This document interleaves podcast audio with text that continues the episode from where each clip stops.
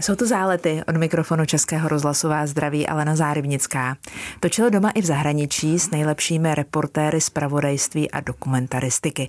Byl v Afghánistánu a Iráku, válku v Perském zálivu točil z paluby americké letadlové lodi a při balkánském konfliktu pracoval v Srbsku, Kosovu a Makedonii. Evžen Janoušek kameraman a taky fotograf a speleolog. Zúčastnil se expedice do jeskyní v Itálii, Rumunsku, Bulharsku a Iránu. Pamatuje si, jak nadšený se vrátil z expedice, při které objevili nejdelší solnou jeskyni na světě J3N. Je spoluorganizátorem expedic do turecké jeskyně Zlatá kolébka a taky autorem či spoluautorem několika knih, nejenom o jeskyních, budeme o nich mluvit. Ptát se budu i na dokument Váleční reportéři, který na natočil s dokumentaristou Petrem Jančárkem. Jsem ráda, že nás posloucháte. Český rozhlas Pardubice, rádio vašeho kraje. Evžen Janoušek se narodil v Praze, vystudoval České vysoké učení technické, obor techniku životního prostředí a od 90. let je kameramanem eh, na volné noze. Spolupracuje s Českou televizí, fotí nepřístupné jeskyně v Českém krasu, zabývá se virtuálními prohlídkami v nepřístupných jeskyních a vytváří panoramatické obrazy jeskyň.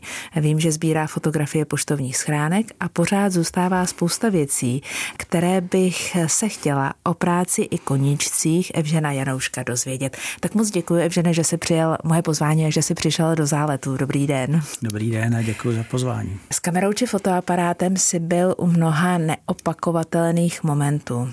Je nějaký, který bys chtěl prožít ještě jednou? Já spíš bych věděl eh, momenty, který bych nechtěl prožít ještě jednou.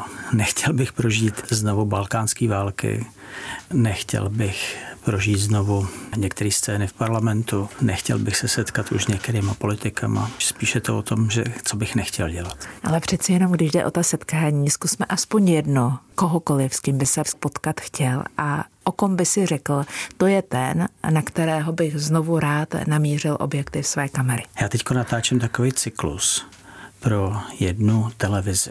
To jsou asi hodinové rozhovory s lidma typu pan Fiala nebo paní Rotrová. S těma těla lidma bych, bych se strašně rád jako stýkal znova, ale bohužel prostě ty, ty moje setkání s nimi jsou jenom za kamerou a jsou vždycky hrozně krátký. Jako my vlastně nemáme čas si s těma lidma popovídat víc, jako to je hrozný, jak čas strašně rychle běží a, a jak vlastně kromě toho natáčení prostě tam nemáme někdy čas jako se, se postýkat díl, dál. A je to vlastně dobře, anebo špatně, když kameraman zná svého respondenta? Určitě to výhoda, myslím, je, protože se navazuje daleko blíž ten vztah, jako ty odpovědi jsou bezprostřednější, jako nemusíme se na něco hrát, nemusíme se stydět, určitě to výhoda. Já to považuji za výhodu. Mm-hmm. Ono se říká, respektive bez pochyby je to tak, že jsou momenty v dějinách, kdy fotografie anebo záznam kamery umí posunout věci dál, dokáže zacloumat třeba veřejným míněním. Eh, máš nějaký takový svůj moment, o kterém eh, řekneš, že kdyby si to nevyfotil nebo nenatočil, eh, tak by ten okamžik třeba zanikl a nebyl tak významný, jak významným se stal díky tomu záznamu? To je jeden, jeden z mých nejhorších zážitků. V Makedonii to bylo během balkánské chvále, kdy přímo před náma makedonský vojáci zastřelili nějaký dva civilisty a já jsem u toho byl jako jediný, jediný kameraman. To si myslím, že kdybych ty mý záběry tam nebyly, tak, tak, by, tak by tomu nikdo nevěřil. Že, že takovýmhle způsobem prostě můžou vojáci likvidovat civilisty. A to je jeden z těch momentů, o kterém se asi mluvila na začátku, že to byl moment, který by si nikdy znovu už v životě zažít nechtěl. Hmm, nechtěl bych to zažít a nechtěl bych už jezdit do, nějaký, do nějakých válek nebo do nějakých konfliktů, protože si myslím, že nevím, jestli to i, i pomáhá ta, ta, ta naše práce, jako v tomhle tom zveřejňovat, zveřejňovat dál tyhle ty záběry. Určitě, určitě ano, ale už to prostě nechci zažívat, nechci zažívat ty stresy, ty strachy. Už uh, mám skvělou dceru a už cítím zodpovědnost. Práce kameramanů je základ televizní žurnalistiky. Oni samotní ale zůstávají skryti za objektivem. Moc případů, kdy je kameraman naopak před objektivem, není. Ale jeden mě napadá. Pavel Němeček si sednul před objektiv mého dnešního hosta Evžena Janouška v dokumentu Váleční reportéři. Odvysílala ho Česká televize 21. února a Evžen Janoušek na něm pracoval celé minulé léto. Já se nejdřív Evžene zeptám hodně osobně. Jak ty sám prožíváš ten příběh kameramana, který vypráví o podobných zkušenostech, které si zažil ty třeba před lety? No já v to vidím paralely, protože vlastně ty samé zážitky, který, který má teď Pavel Němeček nebo Tomáš Trba, kdokoliv z těch eh, kameramanů nebo fotografů, který tam jedou, tak, tak ty zážitky, ty, ty zkušenosti se pořád, se pořád opakují. A já si třeba myslím, že eh, doufám teda, že na tom dokumentu je to vidět, že si mě režisér vybral, protože ví, že jsem, že jsem podobné zážitky absolvoval nebo zažil a že se můžu taky doptávat na některé věci, které nenapadne toho režiséra, takže se cítím tak jako trošku spoluautor toho dokumentu. Mm-hmm. Kolik času si měl ty sám na přípravu eh, toho hodinového dokumentu? Kolik času jste strávili při těch rozhovorech eh, ve výsledku pak tedy hodinového pořadu? My jsme měli asi 14 natáčecích dnů, což je na českou televizi docela, docela dobrý, ale bylo hrozně těžký vlastně dávat dohromady všechny ty lidi, protože výpovědi těch lidí eh, byly strašně důležitý. Na každého člověka jsme měli asi dvě hodiny, ale třeba udělali jsme jenom jednoho, dva, dva lidi za, za den a zbytek jsme ještě museli, museli jsme dotáčet obrázky těch lidí ve, ve svém prostředí, aby jsme je mohli nějakým, nějakým způsobem představit. Já nevím, pamatuju si, eh, že s eh, Martinem Dorazínem s bývalým kolegou, že jsme byli třeba v, Českém rozhlasu, byli jsme u živého vysílání, kdy ho teda vzali jako, jako hosta rovnou do živého vysílání, to jsme natáčeli. A ty titulky na konci toho dokumentu, totiž to, že v roce 2022 přišlo o život při výkonu povolání 67 novinářů, 12 z nich zemřelo do 24. února roku 2022 ve válce na Ukrajině. To je pro mě absolutně šílená statistika. No, pro mě taky. Pro mě taky a když se objíždějí tyhle ty konflikty, tak, tak tam vzniká taková jakoby komunita, nebo ani bych neřekl komunita, ale lidi, kteří se znají a tráví třeba spolu večery. Pak je hrozně smutný, teda když, když se od někam dozvíte, s kým, s kým jste byl na minulý misi, nebo uh, že už není. Neuvěřitelně silný byl i závěrečný moment toho dokumentu, totiž slova Jaromíra Štětiny, který říká, že mám pro vás smutnou zprávu, že ty tankové a raketové systémy jsou pořád silnější než slovo.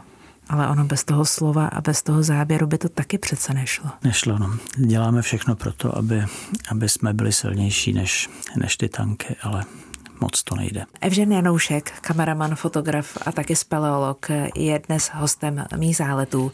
Točil si za války v Perském zálivu z paluby americké letadlové lodi. Jak jsi se k téhle práci dostal? redaktorka, s kterou jsem hodně natáčel, s Terezou Engelovou, tam mě oslovila, jestli s ní pojedu na letadlovou loď a natáčet. A pro mě to bylo takový šok, že jsem okamžitě řekl, že, že samozřejmě pojedu. A byl to neuvěřitelný zážitek. Myslím, že jsem jeden z mála lidí ještě s tou Terezou Engelovou, který byli vůbec někdy na, na, na letadlové lodi za plného bojového provozu. A bylo to teda úžasný. I, i, možná i pro tebe by to bylo pěkný, protože máš vztah k lítání. A ty stíhačky, které tam přistávaly a, a vzlítaly, tak se okolo tebe pohybují, já nevím, 10 metrů od tebe, 10 metrů startuje stíhačka. A já si pamatuju, že když mi vypadla ucpávka z uší, že jsem to nevydržel, prostě musel jsem si zacpat uši, že to bylo strašný. Úplně. Vůbec jenom přistání na té letadlové lodi, když jsme tam přistávali na nějakém, v nějakém malém dopravním letadle, tak, tak to, bylo, to bylo opravdu taky zážitek. Dá se na takovou práci vůbec připravit? Já myslím, že nedá. Že... Jak dlouho jste tam byli? Byli jsme tam čtyři dny. Bylo tam neuvěřitelné množství lidí na té lodi. To byla největší letadlová loď s konvenčním pohonem. A bylo tam pět tisíc chlapů 20 ženských a moje kolegyně, krásná Teresa Engelová, blondýna, prostě, když tam vyšla, tak půlka lidí, půlka těch chlapů tam začala zbožňovat a nabízet nám místa, kde bychom mohli natáčet. A my jsme opravdu mohli natáčet úplně všude. Od kapitánského můstku Myslím, že všichni posluchači viděli eh, film Top Gun. A musím říct, že, že jak to vypadalo prostě v Top Gunu, takže že, že to vypadalo i na, na této lodi. Byl nějaký moment, kdy jsi si řekl v Perském zálivu, že to je jako fakt na hraně? E, myslíš natáčení uh-huh, nebo... Uh-huh, uh-huh. Na této lodi mi, mi to nepřipadalo. Já jsem tam udělal jednu, jednu ze svých nejlepších fotek, kde stojí vojáci na palubě v nějakém, v nějakém tvaru a jsou jak šachové figurky na šachovnici a tak jsem je tam taky bral, protože jak si říkáme, že tady někdo má eh, vymitej mozek na jakýkoliv straně, tak, eh, tak tady ty, eh, ty vojáci byli zapřažený do takového neuvěřitelného koloběhu, že neměli čas vůbec na něčem přemýšlet a, a jenom plnit rozkazy a to bylo teda mm, pro mě dost, dost hrozný zjištění. Prozření. Bylo to neuvěřitelný, jako je to technický zázrak. Já si pamatuju, že my jsme, eh, Česká republika měla v té době asi 20 stíhaček. Tady na, na té lodi mm, bylo 60 těch stíhaček a, a ty američani v tom zálivu měli, myslím, pět lodí takovýchhle. Tam jsem si uvědomil velikost, velikost eh, velmoci, ale v důsledku to bylo teda dost hrozný. Hmm. Přenáším se do roku 2004. A jestli si dobře pamatuji, tak v dubnu 2004 ty si předělával střechu na svém baráku? Určitě víš, směješ se, kam mířím. Kdyby totiž nedošlo k té přestavbě tvého domu. Ano, tak, tak jsem musel jet s Michalem Kubalem do Iráku a pravděpodobně by mě potkal mm, osud mýho kolegy, kdy byli zajatý a e, žádali za ně nějaký výkupný. Myslím, že to byl Afganistán. Mm-hmm. Afganistán. A, a Petr Klíma a Vít a Petr Klíma, ano. Rozumím.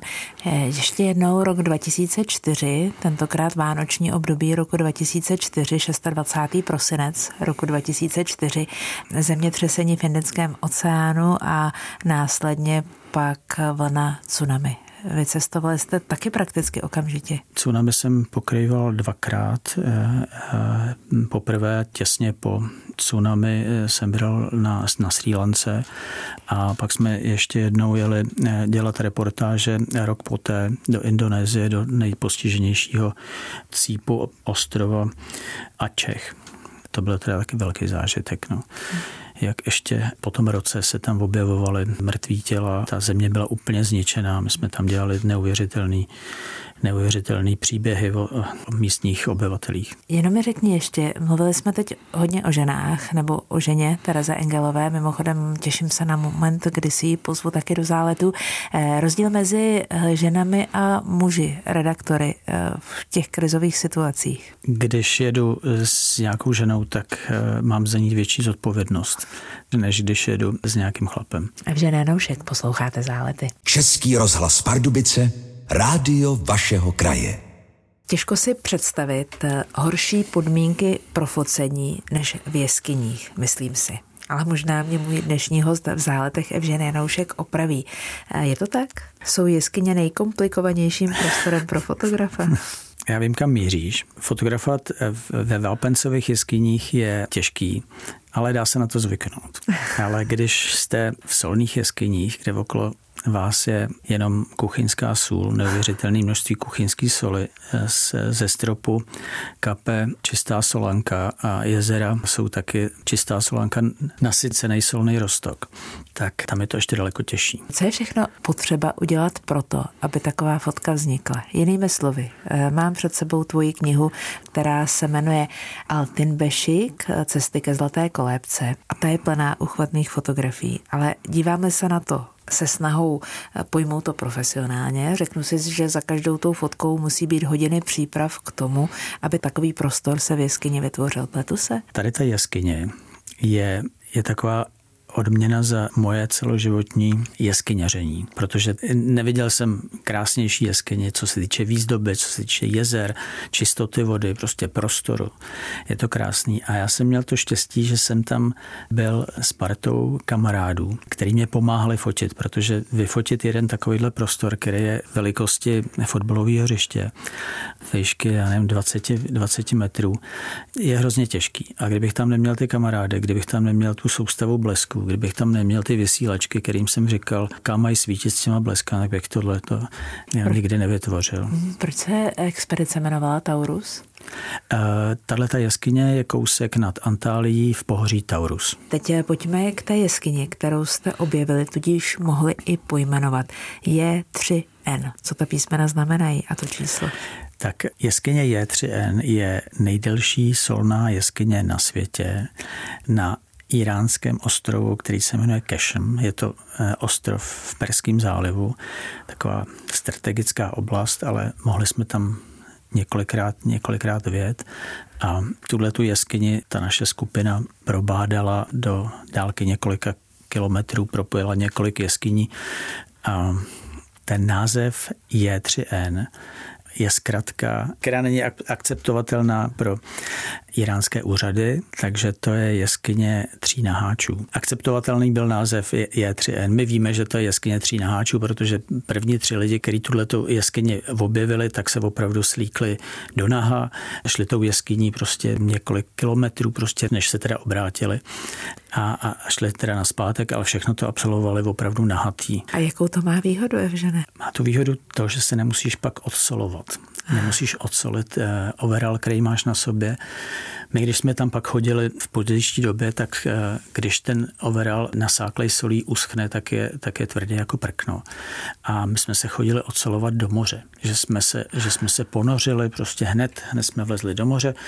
A tam jsme se takzvaně odsolili, že, že ten overall, když, když uschnul, tak, tak se ne, nelámal, ale byl znovu použitelný. Takže ty lidi, kteří tam šli eh, jako úplně první, tak, tak ty tohle to věděli, věděli a nechtěli, nechtěli mít slaný všechny věci, tak tam šli radši nahatý. Tam je teplo, eh, já jsem měl dokonce jednu zkušenost, že jsem se tam jako totálně přehrál, protože jsem běhal s kamerou okolo kamarádů a natáčeli a najednou prostě eh, najednou jsem byl přehřátý a nemohl jsem vůbec dál, musel jsem si odpočinout. Takže tam je krásných asi 30 stupňů, 27-30 stupňů a totální 100% vlhkost, takže tam je vlastně strašně těžký se chladit. Zálety dnes hostí kameramana a taky fotografa Evžena Janouška. Ráda bych teď mluvila o knize Byli jsme přitom, a ne tedy rok 1989 očima kameramanu České televize. To dát dohromady knihu byl tvůj nápad? To byl můj nápad, proto protože mi bylo hrozně líto, že eh, spousta mých kolegů má nějaké fotografie z, z roku 89 a nikde je nepublikovali. Já jsem je taky nepublikoval, tak jsem prostě dal, dal dohromady eh, svý kolegy a udělali jsme tuhle tu podle mě podařenou publikaci.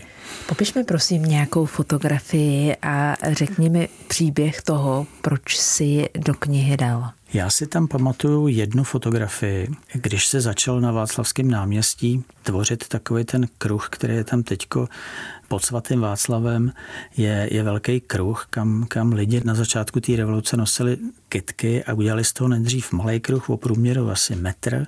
A pak se to narůstalo, prostě bylo tam spousta svíček a já jsem to jako dokumentoval okolo a teďko, když se na to podívám, tak je, je tam opravdu kruh o průměru, betonový kruh o průměru, já nevím, pět metrů, jako, hmm. tak to je, to je docela zajímavý.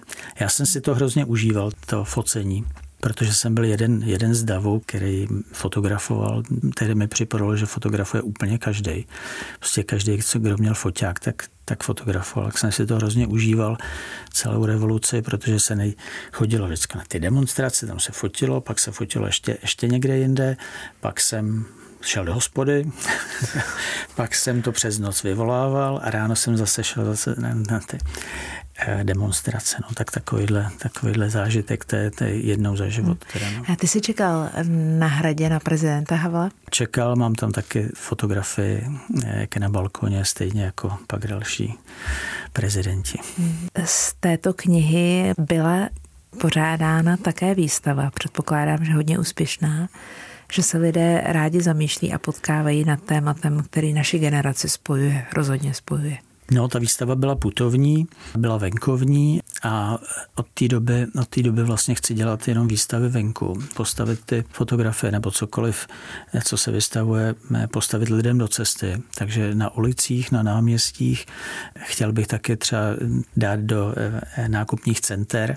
Eh, myslím si, že ta doba, kdy lidi chodí za fotkama, za uměním do, do galerií, tak hlavně za fotkama teda, eh, tak, tak už je dávno pryč. Myslím si, že, že se lidem to musí strkat do cesty, aby si vůbec, vůbec něčeho všimli. No. Bylo taky příjemný vlastně další, další výstavu, kterou jsem dělal, to byla ta krize v české televizi, kde na rozdíl od 89. už jsem byl jako přímý účastník té revolty. To jsem taky dal eh, lidem, lidem do cesty a na Jungmanovo náměstí. Tam byl velký provoz lidí, takže eh, je to daleko lepší dát, dát tyhle ty výstavy do cesty lidem, než, než, než je lákat do nějakého prostoru, kde nevědí, jestli se tam bude platit, co je tam čeká, ale takhle, když se můžou jenom zastavit a buď to je to zaujme, nebo ne, tak a jdou pryč, nebo, nebo naopak. Byli jsme u toho. S Evženem Janouškem dnes mluvím v záletech. Český rozhlas Pardubice, rádio vašeho kraje. Mým hostem dnes v záletech je kameraman, speleolog a taky fotograf Evžen Janoušek. A říkám si, že by to nebyl Evžen Janoušek, který by zase nepřekvapil něčím originálním. Evžene, co to bude teď? Nějaká další kniha, výstava, výzkum? Čím žije Evžen Janoušek dnes? Já mám vždycky takový jako nápady pošahaný třeba... Mm. Dobře, tak jsi to kvalifikoval. Já jsem, se, já jsem to popsala, takže to je něco, čím by Evžen Janoušek překvapil. Dobře, tak pošahané nápady Evžena Janouška. Pošahané nápady byly, eh, když jsem začal eh, někde ve světě fotografovat poštovní schránky. Samozřejmě první poštovní schránka, která mě zaujala, byla někde v Londýně, že, protože tam si takový ten klasický sloup, co jsme tam vyfotili při nějaký služební cestě. A já jsem pak hodně jezdil po světě a začal jsem si tohle fenoménu všímat a zjistil jsem, že neuvěřitelné množství, v každém státě je úplně jiná, jiná poštovní schránka. Tak, eh, tak jsem z toho pak udělal výstavu v poštovně muzeu. Byla krásná výstava, která se pak eh, taky dostala, myslím, na ulici někam. A je pravda, že v Butánu jsou jenom tři poštovní schránky? Bután je fantastický, fantastický stát a opravdu vlastně jsme projeli všechny eh, dvě města, teda hlavní město Timpu a letiště a ještě jedno město a v každém jsme našli, v každém tomto místě jsme našli jenom jednu, jednu poštovní schránku, tak jsem z toho udělal závěr, že tam jsou jenom, jenom tři poštovní schránky. Ale třeba v Turecku, v Turecku žádný poštovní schránky téměř nenajdete. Našli jsme tam jednu starou v, ve vesnici v horách prostě, ale, ale v podstatě tam poštovní schránka neexistuje. A je otázka, jak to pak funguje? Funguje to tak, že lidi chodí na poštu. No, teďka už tam nechodí, protože si posílají e-maily. Mm. Ano, možná škoda v mnoha ohledech. Možná bychom hmm. lépe rozvážili to, co chceme do toho sdělení vměstnat, hmm. kdybychom si to mohli rozmyslet ještě předtím, než to, pošle. než to pošleme.